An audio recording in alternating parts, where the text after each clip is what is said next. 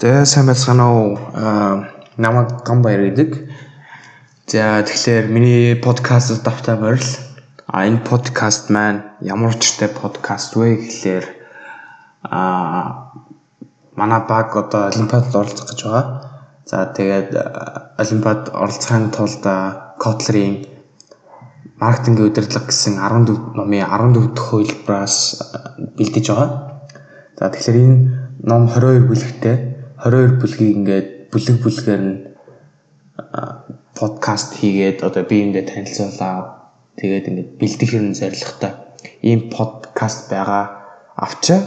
А үнийг сонсож хүн болгон маркетинг оролдог хүн болгон энэ подкаст нээлттэй шүү. За тэгэхээр эхлэе. А гэтээ өнөөдөр нэг exception байгаа. Тэний юу гэхээр би шууд 10 дахь бүлгээс эхэлнэ.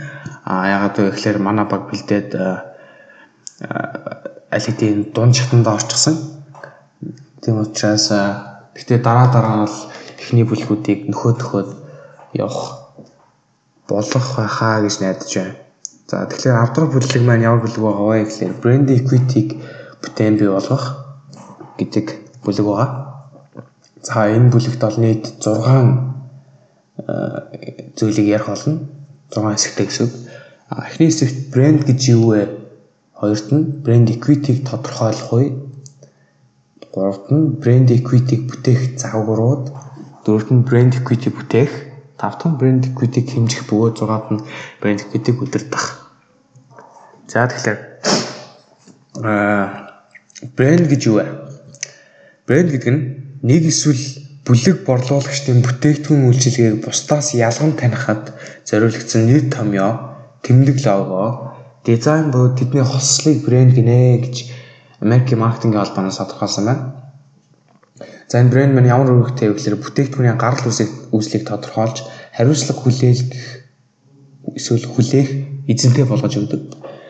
Аа мөн бүтээгдэхүүний үйлч бүтээгдэхүүн үйлчилгээг ялгах, ангилах, тооцоо бүртгэл агуулгыг эмгэгцэцтэй байлгах.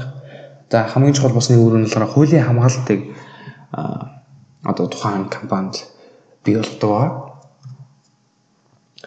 За дараа нь брэнд бүтээх цар хүрээ.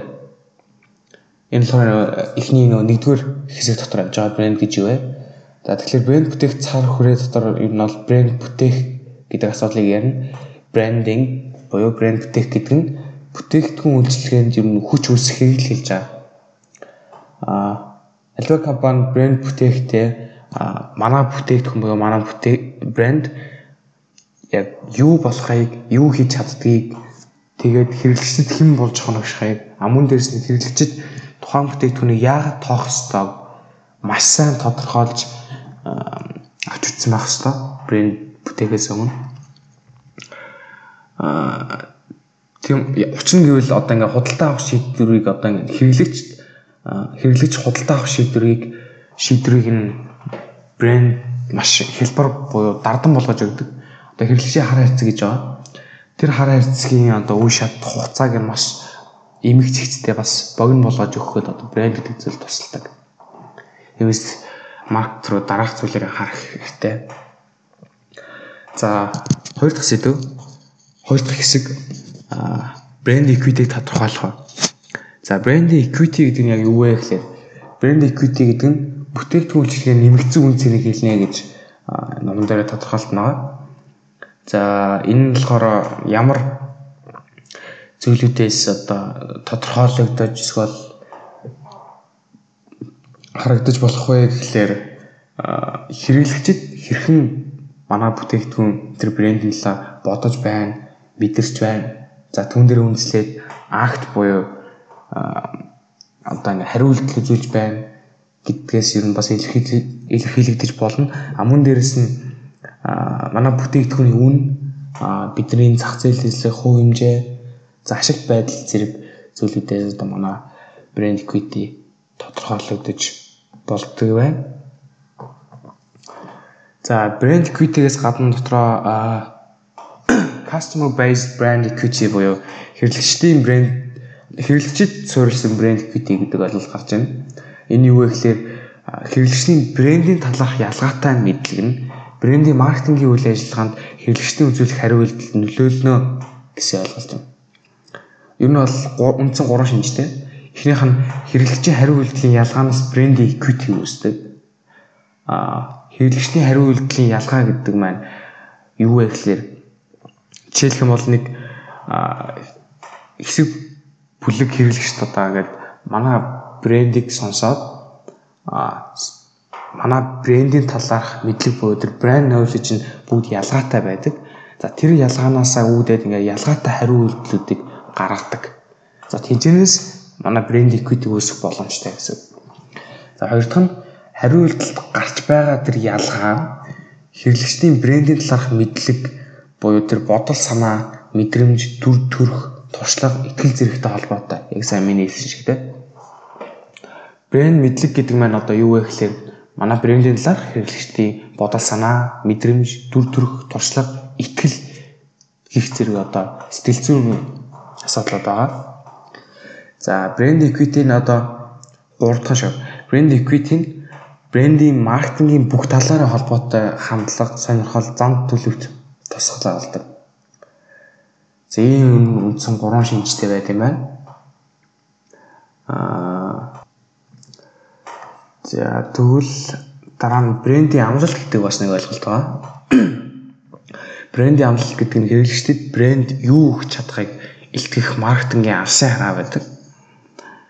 Аа энэ брендийн амлалтыг ер нь өгснөөр ямар давуу талтай вэ гэхлээр нь бол ер нь брендийн зорилго бол ингээд тухайн одоо гарт бий болгоход байгаа брэнд төр бүтээгдэхүүн үйлчлэгийг маш хүчтэй болгох бол ер нь зорилготой.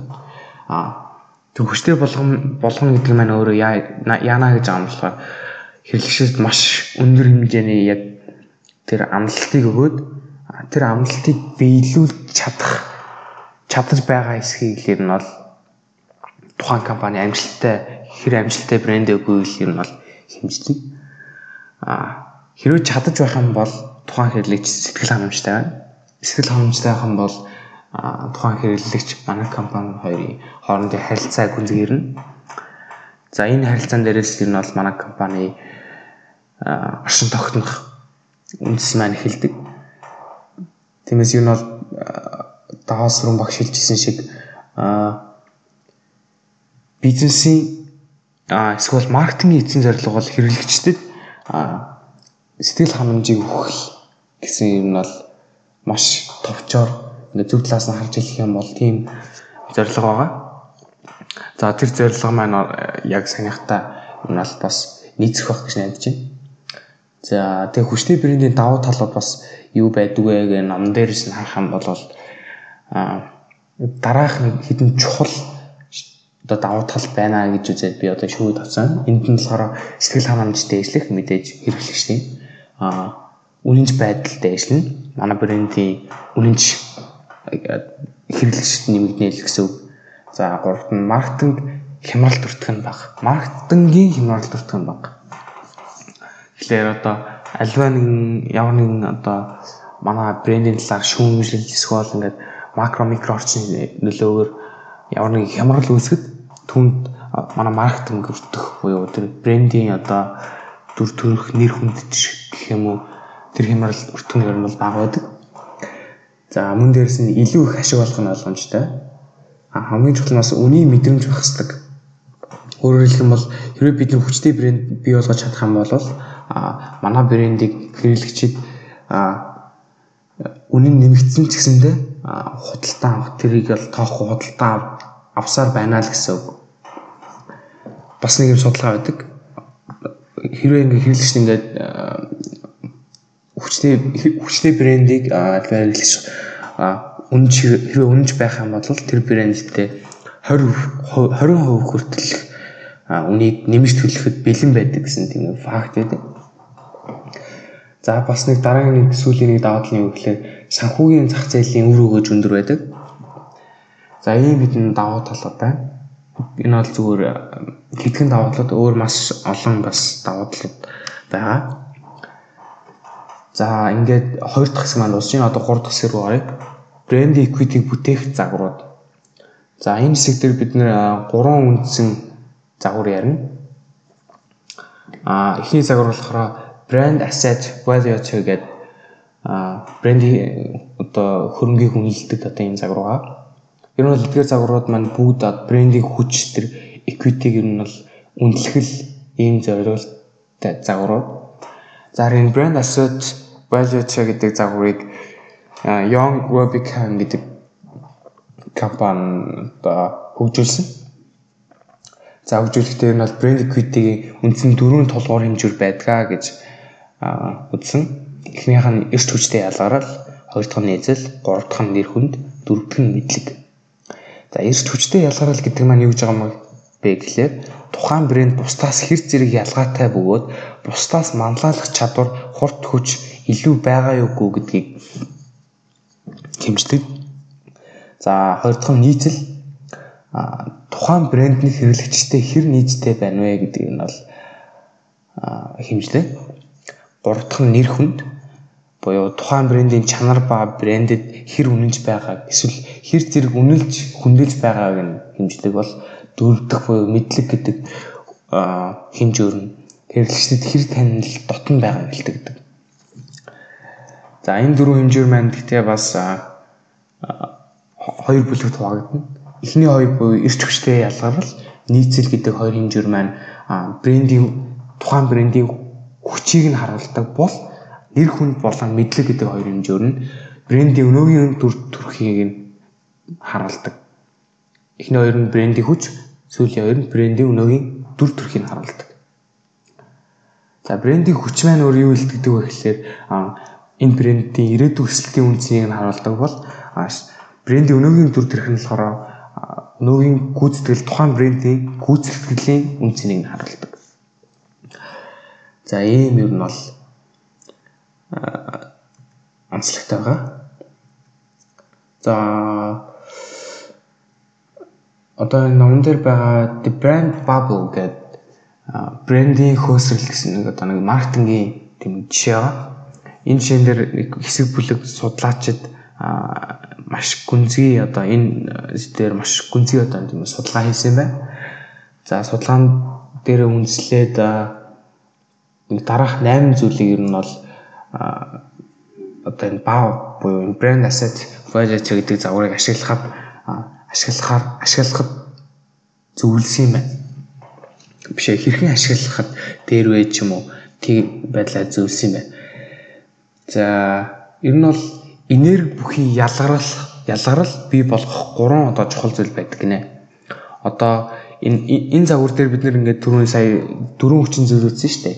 Эхний хүч нь хүчин зүйл нь а эрч хүчтэй ялгарал бий болгох гэж байгаа. За энэ эрч хүчтэй ялгарал бий болгоход одоо гурван хүчин зүйл чухал байдаг гинэ.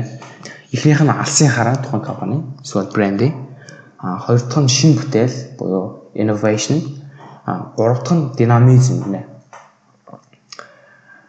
Аа тэгхийн бол энэ гурван хүчин зүйлийг одоо ингээд маш сайн анхаарал таваад ингээд сайн бүтээж чадах юм бол эрч хүчтэй буюу эрч хүчтэй ялгарл бий болгоод брендийн хүчийг нэмэгдүүлэх боломжтой байт юм байна л да. За харин брендийг илүү одоо эрч хүчтэй байлгах санаа болохоор одоо нэг ялгар эрч хүчтэй ялгарл гэж байгаа шүү дээ. А энэ болохоор бүр ингээд зөвхөн ялгарвал биш ер нь эсвэлтэй байх таван юм шат байдаг гинэ. За ямар таван шат байдаг вэ гэхлээр эхнийх нь брэндтэй энергийн аудит хий гэдэг юм байна. Өөрөөр хэлбэл зах зээлийн динамиктай уялдуул гэсэн. За хоёр дахь нь брэндэ бизнесийн цөм гэж үзсэн. Гурав дахь нь энерги бүхий үн цэнийг сүлжээ бий болгох. Дөрөв дэх нь энергиэр хөтлөгдсөн байгууллага бол буюу манай ухтаж байгаа багш хэлдэг. Амьсгалдаг байгууллага л бий болгон шүү миний хүүхдүүдээ гэж хэлдэг. Тийм учраас энэ бас маш чухал гэж бас бодож байна. За тав дахь нь байнга шинжилэл хий гэсэн ийм таван шаттай. Хэрэгсэлээ. Энергийн аудит хийн. Брэндэ бизнесээ цөмгөж үзнэ. Энерги бүхий үнцний сүлжээ бий болгоно. Энергиэр хөглөгдсөн байгууллага болно. Тав дахь нь байнга шинжилэл хий.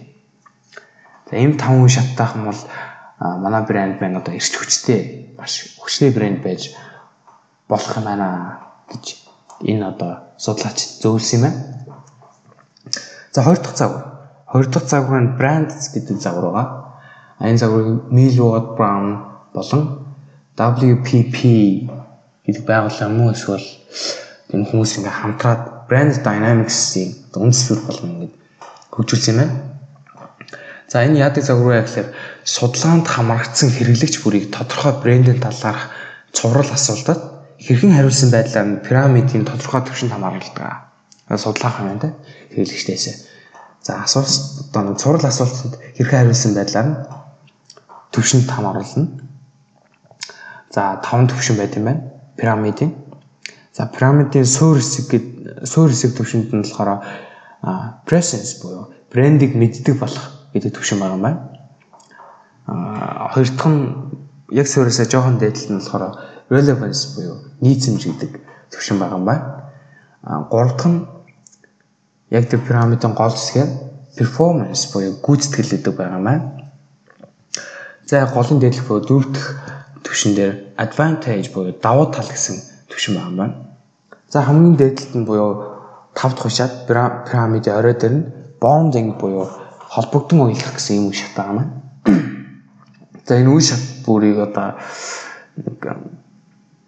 тухайлан тайлбарлая. Одоо хамгийн ихний үе шат буюу тэр брендинг мэддэг болох буюу presence гэдэг үе шат дээр хэрэглэгчдээс судалгаа аваад үр дүнгээр харлаа гэж бодох. Одоо туршиж үзсэн сэтгэгдэл болон брендинг талаарх мэдлэг дээр үндэслэн одоо ингээд яг энэ үе шаттай гарч ирж байгаа хэрэглэгчдийг энэ төвшөнд рүү оруулах юм байна. За яг дээдлэх нь relevance буюу тэр нийцэмж гэдэг төвшин дээр хэрэглэгчийн хэрэгцээ сонирхол болоод шийдвэр гаргах хүрээнд үнийн болон хэрэгцээ хангах байдлынхаа хувьд нийцэж эхэлж байгаа ийм хүмүүсийг одоо энэ төвшөнд хамааруулах юм байна. За 3 дахь төвшин буюу яг пирамидын дундад гүйцэтгэлийн төвшин байна. Энэ төвшин тухайн брэнд бүтээгдэхүүн хүлээн зөвшөөрөх үедсээр бүтээгдсэн гэдэг итгэл хэрэглэгчид төрөх сонголтын жагсаалтад орсон байх. Тим хүмүүсийг одоо энэ төвшөнд хамааруулдаг юм байна. За дөрөвдөг нь болохоор сэтгэл санааны болон одоо advantage буюу давуу тал гэсэн төвшин байна. Энд болохоор сэтгэл санааны болон хэрэгцээ хангах бодит байдлынхаа хувьд тухайн ангилалдах ижил төрлийн брэндүүдээс илүү гэж одоо хэрэглэгчид боддог байл тэр хэрэглэгчдийг одоо энэ төвшөнд хамааруулах юм байна. За хамгийн дээдлэх нь bonding буюу уялдаа холбоо тогтоох дээр нь холбогдсон гэдэг үе шат дээр нь болохоор тухайн брендийг бусдаас онцгой илүү тооцдог болох болсон тим хэрэглэгчдийг энэ төвшөнд хамааруулна. За бүр доороос тэр пирамидын доороос дээшээ гэж өксөх хүртэл ингээд өксөх явцад брэнд болон одоо хэрэглэгчийн хооронд маш тийм нарийн relationship буюу тэр харилцаа холбоо ингээд сул дороос ингээд хүчтэй болоод хөгжиж явж идэг. Гэтэл тэр нь бол төрүүлсэн шиг хэрэгсэл сэтгэл ханамж бий болохын тулд маш нарийн харилцаа холбоо гүнзгий харилцаа холбоотой байх хэрэгтэй. Аа тийм ээ. За гурав дахь нь болохоор брэнд а resonance буюу брендинг цөөрэ загвар байгаа. За брендинг цөөрэ загвар дээр бас ер нь саний харахтаа жоохон төстэй. Дээж өгсөх хэд хэд үе шатаас бүрддэг. Гэтэ дөрвөн шаттай. Эхний шат нь тухайн нэг брендийг таньдаг болох буюу нэрийг нь хэлэхэд ямар бүтээгдэхүүн үйлчлэг гэдгийг нь шууд мэддэг басан хэрэглэгчтэй хамааруулна. А хоёр дахь нь хэрэглэгчийн санаа бодол брендийг байршуулж эхлэх буюу бодит ба бодит бус холбоос үүсэж эхэлнэ. А гурав дахь шат нь брендийн талаарх сэтгэл ба үнэлгээ эерэг хандлагатай болж эхэлнэ. А дөрөв дэх нь хэрэглэгчид тухайн брендийн идэвхтэй хүнж хэрэглэж болох. Яг түрүүнийх шиг бүр багасаа брендийг мэддэг болоод тэгээс үлдээ бүр салхаа байгаад эхэлж байгаа шиг ер нь бол тиймэрхүү шатыг ер нь бол хамарж байгаа. А тэгтээ ялгаатай хідэн онцлог зүйл бий. Энэ бол брэнд хөгжүүлэлтийн энэ энэ загвар дээр брэнд хөгжүүлэлтийн дөрвөн үе шат ба эхнийх нь болохоор чи хинбэ гэдгээ одоо тодорхойлох нь identity гэн. За хоёрх нь болохоор meaning буюу одоо чи яг юу вэ? На брэнд яг юу чадах вэ гэдэг тодорхойлно. Гурав дахь нь response буюу одоо яг одоо чиний талаар одоо хэвлэж юу гэж ярьж байна? Ер нь чиний талаар ер нь юу вэ гэдэг асуултанд хариулах гар одоо төвшин байна. За хамгийн сүүлийн төвшин нь болохоор угшаат нь болохоор relationships буюу а би болон миний хэрэглэгч хоорондын хооронд юу байна вэ гэдгийг тодорхойлно. За Ер нь бол түрнийхтэй адилхан ингээд пирамид завраа харж болно. Хамгийн доотлолтой silence гэдэг үе шат байгаа л одоо хамгийн их үе нийлж байгаа бол дээдлэлт нь ингээд дээдлэх нь яг пирамидын суурийн яг дээдлэх нь хэсэгт хоёр зүйлийг бас авч үзэж байгаа. Тэр нь болохоор performance тэгээ imagery гэдэг хоёр зүйлийг авчдаг бол яг дээдлэх нь төвшин бас хоёр зүйлийг авч үздэг judgments болон feelings. За тэгээ хамгийн дээдл буюу пирамидын орой дээр Westerners буюу цөөрэ харагддаг байгаа. Аа за энэ сэдвээр яг энэ загварыг бол имэрлэхэд би сайн ойлгохгүй байна. Тэгэхээр нэг ярьж загвар мөр байна. Та бүхэн уншаарай. За тэгээ дөрөв дэх рүү оръё. Аа брэнд equity бүтээх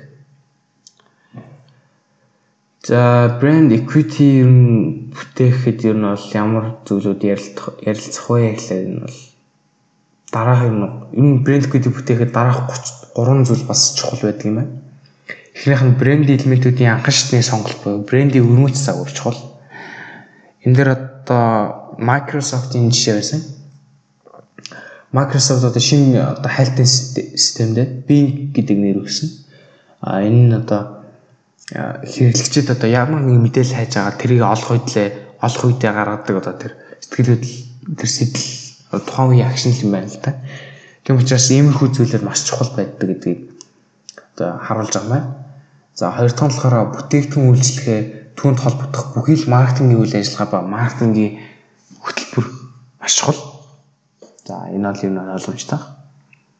За гурав дахь тухайн брэндэд холбогдуулах бусад зүйлсээ гэсэн гурван зүйл байд юм байна. За тэгэхээр брендийн элементүүдийг сонгох гэдэг хэсэг байна. Энэ хэсэг дээр одоо энэ бренд элементүүд юу юм бэ? Бренд элементүүдийг сонгоход ямар шалгуур үзүүлэлт байгаа юм? За бренд элементүүдийг хөгжүүлэх нь ямар чухал юм гэж авч үзнэ. За бренд элементүүд гэдэг нь болохоор брендийг бусдаас ялгаруулан тооцоогож өгдөг худалдааны тэмдэг юм аа тэмдэг бусдаас ялгаруулан тооцоолж өгдөг. За энэ брэнд элементүүдийг сонгох шалгуур үзүүлэлт бол дараах 6 үзүүлэлт байна. Итгэх нь амархан тогтоогдох үз, утга төвлөрдөр байх, таалагдах үз байх, дөрөвт нь шилжих боломжтой байх, дасан зохицууд байх. За тэгээ сүүлийнх нь 6-аад хамгаалагдах үз байх. Хуулийг хэцүү тийм ээ. За брэнд элементүүд гэдэг дотор яг юу орж байгаа вэ гэхлээр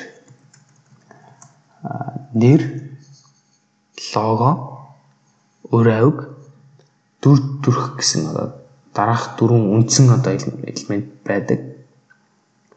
За брэнд нэрийг сонгоход бас анхаарах одоо шалгуур үзүүлэлт байдаг. Логог нь болохоор бас одоо ингээд хүсгэн лого, зурган лого, хослон лого гэсэн бас зарим онцлогтой байдаг. Харин өрөөгийг сонгоход бас сонгох шалгуурууд гих мэд олон юм зүйлэр байгаа. Гэтэ номдор байгааг учраас нэмж юм ярьж толгой ирүүлээд яхав гэж бодлоо. За брэнд элементүүдийг хөгжүүлэх энэ нь бол чухал. Яг тэгэхээр брэнд элемент брэнд бүтээхэд олон хөрөнгө гүйцэтгэдэг За энэ хэсэг дээр л ингээл болцсон байна одоо тэгээд чухал шүү гэж ойлгоо явчихъя лээ.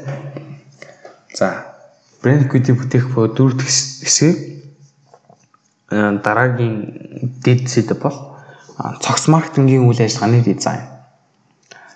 Саяны брэнд элементүүдийг сонгох нь болохоор энэ брэнд элементүүдийг бий болгосноор энэ брэнд equity сайн байснаар брэнд брэнд элементүүд сайн байснаар брэнд equity-г бүтээж байгаа. Сарих нэгт гарга. За хоёр дахь арга нь болохоор цогц маркетингийн үйл ажиллагааны дизайн боловсруулна.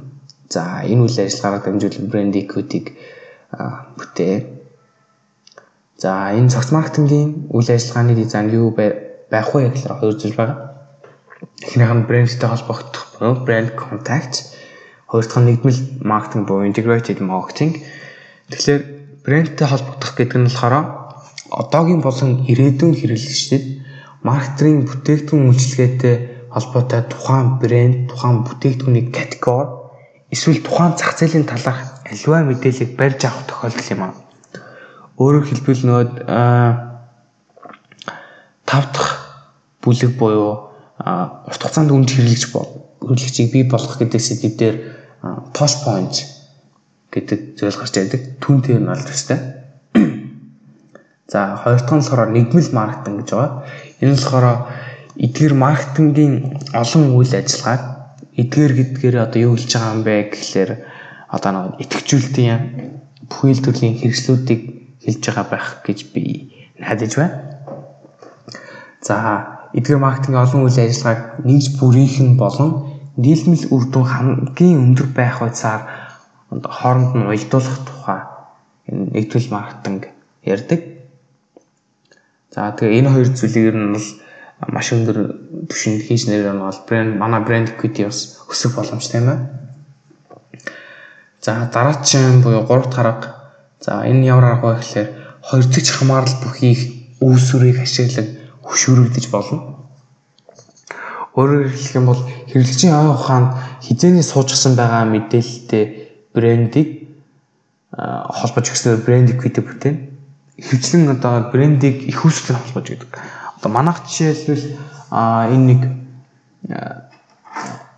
цаг цаг үйлдвэрлэдэг компани байгаа. За манай брэнд equity жоохон сул байна гэд бид нар үнэлжлээ гэж бодъё. Брэнд equity жоохон нэмэгдүүлэх одоо нэг арга хэмжээ авлаа. Энэ нь ямар арга хэмжээ байх вэ гэхээр хамаарал одоо хоёр дахь хамаарал бүх их усрын ашиглана. Өөрөөр хэлэх юм бол за манай энэ цагийг энэ зэвэрдгүү гангийг нь За ямар нэгэн одоо Can Mongolia гэдэг ч юм уу одоо нэг гангийн үйлдвэр үйлдвэрсэн. Энийг биднэрт хэрэглэгчдэд мэдүүлээд өгч байгаа байхгүй. За манай цагийг энэ Can Mongolia гэдэг гангийн үйлдвэр үйлдвэрлэсэн гэдэг хэлэх юм бол одоо хэрэглэгч аа энэ цагийг чинь тэр үйлдвэр үйлдвэрлэсэн юм уу? Тэгвэл бас дайжгүй шөөж гэж бодох тохиолдол байгаа. Ер нь тэгж бодуулах зорилготой. Тэгж одоо хөшөөрөгдөж байгаа гэсэн. За энэ нэг арга За дараагийн нэг арга нь болохоор дотоодтой брэнд бүтээх. Энэ яадаг арга вэ гэхээр нь бол дотоод маркетинг гэсэн үг л дээ баг. Өөрөөр хэлбэл ажилтнууд өөрийн брендийн талаар мэдээлэл мэдлэгтэй болох улмаар түүгээрээ амьсгалах нөхцөлийг бүрдүүлэхийг хэлж байгаа. За дотооддоо брэнд бүтээх нь бол гурван шалгуур байна Эхнийх нь цаг үе зөв сонгоно. Хоёр дахь нь дотоод ба гадаад маркетингээ ойлдуулна. Гурав дахь нь брэнд бодиттой орчин байгааг ажилтнууд мэдэрч байх ёстой. За ийм гурван шалгуур байгаа. Тэгээ энэ дээр би бас манай Батбатар гэж хэлдэг байсан. Аа юу гэсэн бэ гэхээр тухайн брендийг дотооддоо брэнд бүтээгч байна, гадагшаа хэрэглэгч брэнд бүтээгч бай. Тэр брендийг манай ажилтнууд хамт бүтээлцэж байгаа шүү гэдэг өөрсдөд нь мэдрүүлэх нь маш чухлаа гэж хэлдэг байсан. Аа тэрийг би бас нэмэт хэлж байна. За дараагийн нэг арга байна. Тав дахь арга. Энэ л болохоор брендийн нийгмийн бүлэг бүтээн. Аа тэр нэг бүтээсэн нийгмийн бүлгээрээ дамжуулан одоо а брэнд одоо equity-г нь өсгөх боломжтой. За энэ дээр бол э, хідэн зүйлээд байгаа. Энийг л их яар цаг өрмөргөө нэг даун юм бол уншчих зүгээр тэр хүсэлтийн нэг зэн бүтээх туршлага гэж байгаа. Тэрийг нэг харцгаад бол гингөө. За тэгээд дараах оръё. Дараах сэдв рүү. Тав дахь сэдв рүү орж иж байна. Брэнд equity хэмжих. А хэдлээсээ брэнд equity бүтээх заврууд ирсэн. За тэгээд брэнд equity бүтээх талаар ярьсан. Одоо тэрийг эргээд хэмжих талаар ярьж байна л да. За хэмжихний нэг арга нь болохоор брендийн үнцний гинжин холбоогоор хэмждэг. Brand value chain гэж. А энэ арга дээр нь болохоор энэ аргаар энэ шууд тулан шууд бус аргаар нь бол брендийг хэмждэг. За шууд арга нь яах вэ гэхлээр брендийн мэдлэг нь маркетингийн үйл ажиллагаанд хэрэглэгчдийн үзүүлэх хариу үйлдэлд хэрхэн нөлөөлж байгаа байдлыг үнэлэх юм бол энэ тухайн брендийг equity-г хэмжиж байгаа шууд арга болно. За шууд бус арга нь яадаг вэ гэхлээр хэрэглэгчдийн брендийн мэдлэг бий болж байгаа бүтцийг тодорхойлоод түүнийг ажиглах ажиглах замаар үнэлгээ хийдэг. Энэ нь болохоор шууд бус арга. Аа энэ хоёрыг ер нь бол хослуулж байвал ер нь бол брэнд value chain болчих шаана л да. Брендинг үн цэнэ хинж холбоо. Брэнд equity-ийг их сурвалж болон үр дүнг үнэлээд брендийн үн цэнийг маркетингийн үйл ажиллагаагаа бүтээх үйл явцыг үнэлэх бүтэлцэн арга юм а гэж. Энэ болохоор брендийн үн цэнийг хэмжиж албаа. За яг энэ брендийн үн цэнийг хэмжиж албагийн яг нэг схем байгаа. Энэ схемийг энэ тайлбарлаж байна. Ингээд үндсний дөрвөн үе шаттай эхний үе шат нь юу байх вэ гэхээр маркетингийн хөтөлбөрт хөрөнгө оруулах хөрөнгө оруулалт байгаа. За үүнд жишээлбэл бүтээгдэхүүн харилцаа холбоо, арилжаа, ажилчид гэх мэт олон зүйлүүд багтана. За үүнээ үүнээс үүний дараагийн үе шат нь болохоор хэрэглэгчийн одоо оюун бодол, оюун санаа гэсэн одоо үе шат. За энэ үе шат хүрэх явцад а одоо дөрвөн шат байгаа үе шатаас 1-р үе шатаас 4-р шат хүрэх болгонд яг дундалт нь тэр ихтгэл зүйр буюу тэр үржүүлэгч хүчин зүйлсүүд байгаа. Тэднэр нь үржүүлж одоо энэ одоо тэр чанарыг нь дээшлүүлэх одоо үе шаттай хүрэх хурдыг ч юм уу тэр зүйлийг нь хэмжих байгаа. Биш ээ дээшлүүлэх ч юм уу тийм зүйлүүд байгаа. Жишээлх юм бол эхлээд маркетингийн хөтөлбөрт хөрөнгө оруулах хөтөлбөрөөс хэрэглэгчийн оюун бодол гэсэн үе шатад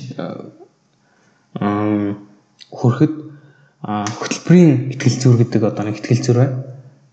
За энэ ихтгэл зүйр нь яадаг вэ гэхлээр clarity, wellness буюу тэр нийцэмж зэргийг нь бол ялгаатай байдал зэргийг ингээд дээшлүүлж одоо авч үзэх хэрэгтэй л гэсэн үг л дээ. За Хоёр дахь шат буюу хэрэглэгчийн оюун санаа гэдэг шатаас гурав дахь нь брендинг гүйцэтгэл гэсэн үе шат байна. За хэрэглэгчийн оюун бодлоос брендинг гүйцэтгэл гэдэг үе шатанд customer multiply гэдэг үржүүлэгчээр үржүүлнэ. За харин брэнд гүйцэтгэлээс дөрөв дэх буюу сүүлийн үе шат болох shareholder value буюу одоо хувьцаа эзэмшигчийн үнцэн гэдэг үе шат ба энэ үе цаана энэ үе шат хүрэхэд market multiply гэдэг үржүүлэгчээр үржүүлнэ. За тэгээ үржүүлэгч болгоно ямар ямар зүйлийг ер нь авч авч үзэх хэрэгтэй гэдгийг ер нь бол харуулж байгаа. За тэднийг нэг харчаарай. За дараагийн нэг арга бий. Брэнд equity хэмжих. Брэнд tracking гэдэг байгаа. За брэнд tracking дотор хоёр арга хоёр юм зүйлийг ярина. Анхных нь брэнд audit. А брендийн эрүүл байдлыг үнэлэх, брэнд equity-ийн их үүсвэрүүдийг тодорхой болгох, брэнд equity-г хөгжүүлэх болон хөшөөрөгдөх арга замуудыг санал болгох зэрэг дэс дараалсан үйл явцуудыг багтаасан хэрэглэгчид төвлөрсөн үйл ажиллагаа юм аа. Брэнд audit гэдэг нь.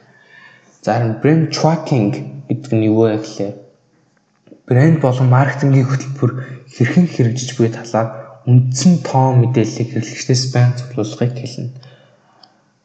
Ер нь бол энэ хоёр арга гал хоёулаа ингээд хэрэглэгчд суурьсан арга хэрэглэгчдээс судалгаа брэнд чокинг болохоор яг хэрэглэгчдээс байнга мэдээллийг ер нь бол тоо мэдээлэл ер нь цуглуулж тухайн брэнд equity-г хэмждэг бол брэнд аудит нь болохоор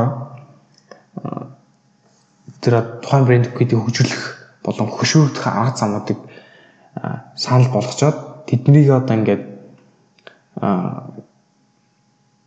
энэ бол хэрхэн одоо үр дүнтэй байгаа юм чинь бас хэрэглэгчдээсээ л ер нь бол хэрэглэгчдэд суурилсан төвлөрсөн юм үйл ажиллагаа гэж хэлж болно. За 3 дахь арга би энэ болохоор брэнд явнтэй одоо нэг интер брэнд гэдэг вебсайт гэдэг алдартай одоо брэндүүдийн үн цэнийг харуулдаг. За энэ сайт маань болохоор ямар модельээр одоо ингээд брендийг үнэлдэг юм бэ гэхлээр таван шатад юм байна л да. Эхнийх нь зах зээлийн сегмент шил хийгээд тухайн үнэлж байгаа брэндийнхаа за хоёр дахь нь санхүүгийн шинжилгээ хийдэг. Гурав дахь нь брендийн хувь нэмрийг нь шинжилдэг. Дөрөв дахь нь брендийн хүчийг нь шинжилдэг. А тав дахь нь брендийн үнцийн тооцол буюу одоо яг NPV буюу ирээд ирээдүйн үнцнүүдийг нь одоо давчраал энэ тэр үнцнийг нь ер нь тооцож байгаа тооцдог. За тооцохын тулд брэнд discount rate буюу тэр зүйлийг гаргаж ирдэг байгаа. За өөрөөр хэлэх юм бол энийг ингээд товчлоод нэг хэсгэнд оруулж оруулчихд юм байна. Тэгээд ингээд маркет сегмент байгаа ингээд зах зээлийн сегментүүдийг тодорхойлоод аа тэгээд тэдгээрээс тодорхойлсон сегментүүдээс гурван үндсэн шинжилгээ гэдэг юм байна.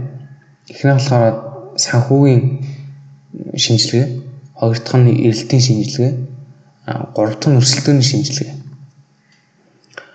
За санхүү болон эрэлтийн шинжилгээний дүнгээс брендийн үр ашиг гэдэг зүйлийг тодорхойлдог болвол өрсөлдөөний шинжилгээнээс нь одоо брендийн хүчийг нь олоод брендийн хүчээс нь тэр одоо түрүүн хэлсэн бренд дискаунт рейтийг тооцдог. За брэнд дискаунт рейт болон брендийн үр ашгийг нь үр ашигаас нь яг тэр тухайн брендийн үнцнийг нь тодорхойлдог юм байна.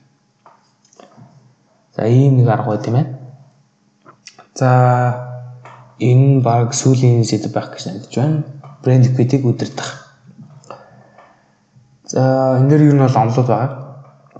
Дан тодорхойлмагийн зөвлөд а брэнд equity-г хадгалахын тулд брендийн утга агуулгыг ямар бүтээгдэхүүнээр дамжиж гаргах, дамжуулж гаргах, хэрэглэгчдэд өгөх гол ашиг тус нь юу болох, ямар хэрэгцээг хангах, цаашлаад брендийн бүтээгдэхүүнийг хэрхэн бусдаас илүү болгох, мөн хүчтэй, тааламжтай, онцгой брэнд хэрэглэгчдийн оюун санаанд хэрхэн суух зэргийг байнга анхаарах шаардлагатай байдаг.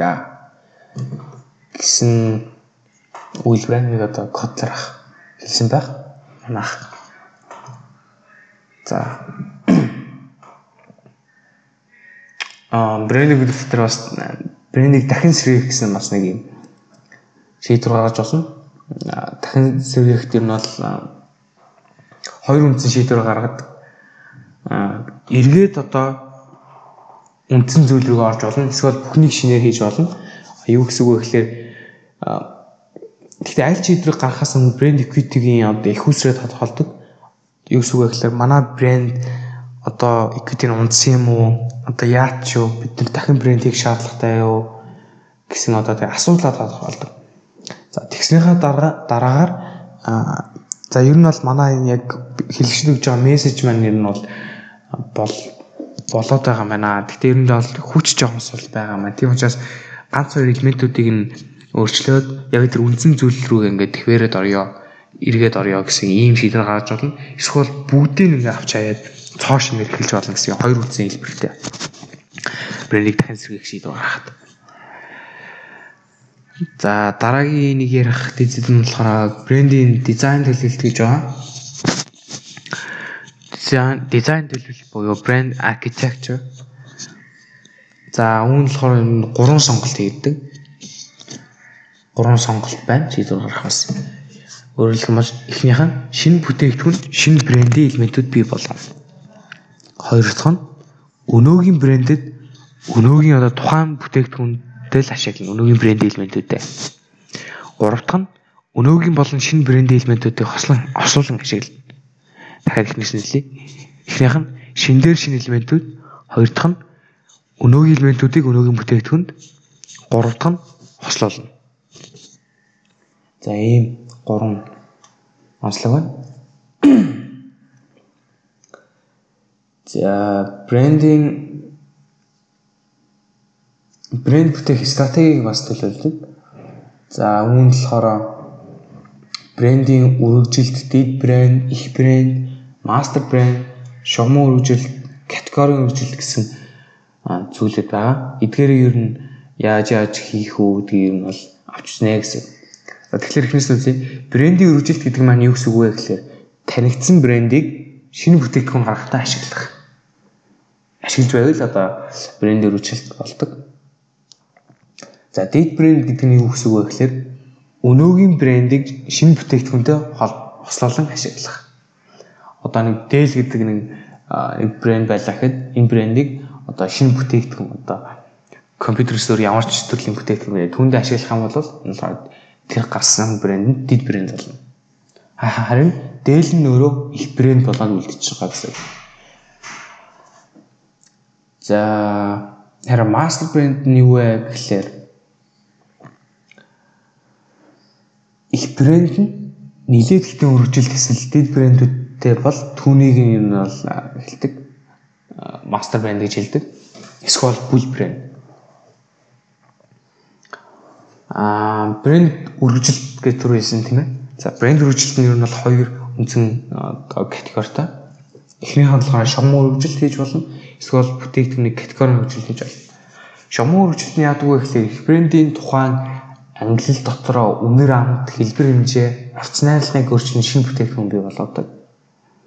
А категори үйлчлэл нь болохоор их брендэд бүтээгдэхүүний ялгаатай ангиллыг нэмж оруулахыг нь бол хэлнэ.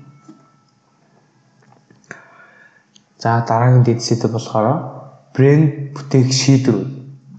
За alternative branding стратегиуд гэж байгаа юм байна л да. Гурван үндсэн сонголттой. Аа Эхнийх нь болохоор би даасан бүл брэнд нэр үүсгэн. Одоо манайх нэг нэг дээлгээд брэнд байж хагаад шал өөр одоо доол гэдэг брэнд гаргаж болно. Энэ болохоор шал өөр одоо манай брэндээс хууч брэндээс ямар ч хамааралгүй цоо шин брэнд гаргаж байгаа. Энэ болохоор ихний шийдвэр сонголт хийж болно. А хоёр дахь нь болохоор корпорацийн нэрийн доор буюу компани нэрээр брэнд гаргаж болно одоо манайх Dell гэдэг брэнд одоо компьютерийн брэнд байж байгаа аяг гарга Dell гэдэг аяг гаргачих болно. Энэ болохоор энэ сонголт хамаарна. За гурав дахь нь болохоор хослолж болно. Аа Dell Cap гэдэг хуучин брэнд хаа Dell-ийг наваад шинэ брэнд одоо Cap гэдэг нэг ингээ хослуулад ашиглаж болно. За ийм гурван сонголттой. За тэгснийхаа дараа брэнд дүүди хаус болон брэндчилсэн хаус гэсэн бас хоёр нэр том яваа. А энэ юу гэсэн үг гэхээр брэндүүдийн хаус нь болохоор за за энийг тэгээд ойлгомжтой байс тэгээд номоос уншиж хэсэг бол тэгээд за брэнд equity удирдах гэсэн одоо энэ сүүлийн хэсэгт сэдвээр брэнд багц гэсэн ойлголт байна. А энэ Энээс хойш бол би бэлдээгүй байна. За энээс хойш та бүхэн өөртөө заавал нэмж уншаарай. Заавал. Яг тэгвэл эдгээр бас нэлээд чухал.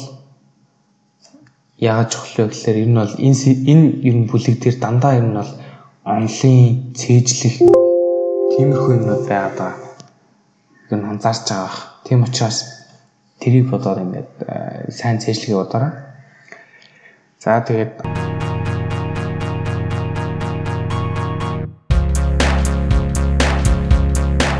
анхаарал тавьсан баярлалаа. Хэдүүлээ олимпиадтай ялъя.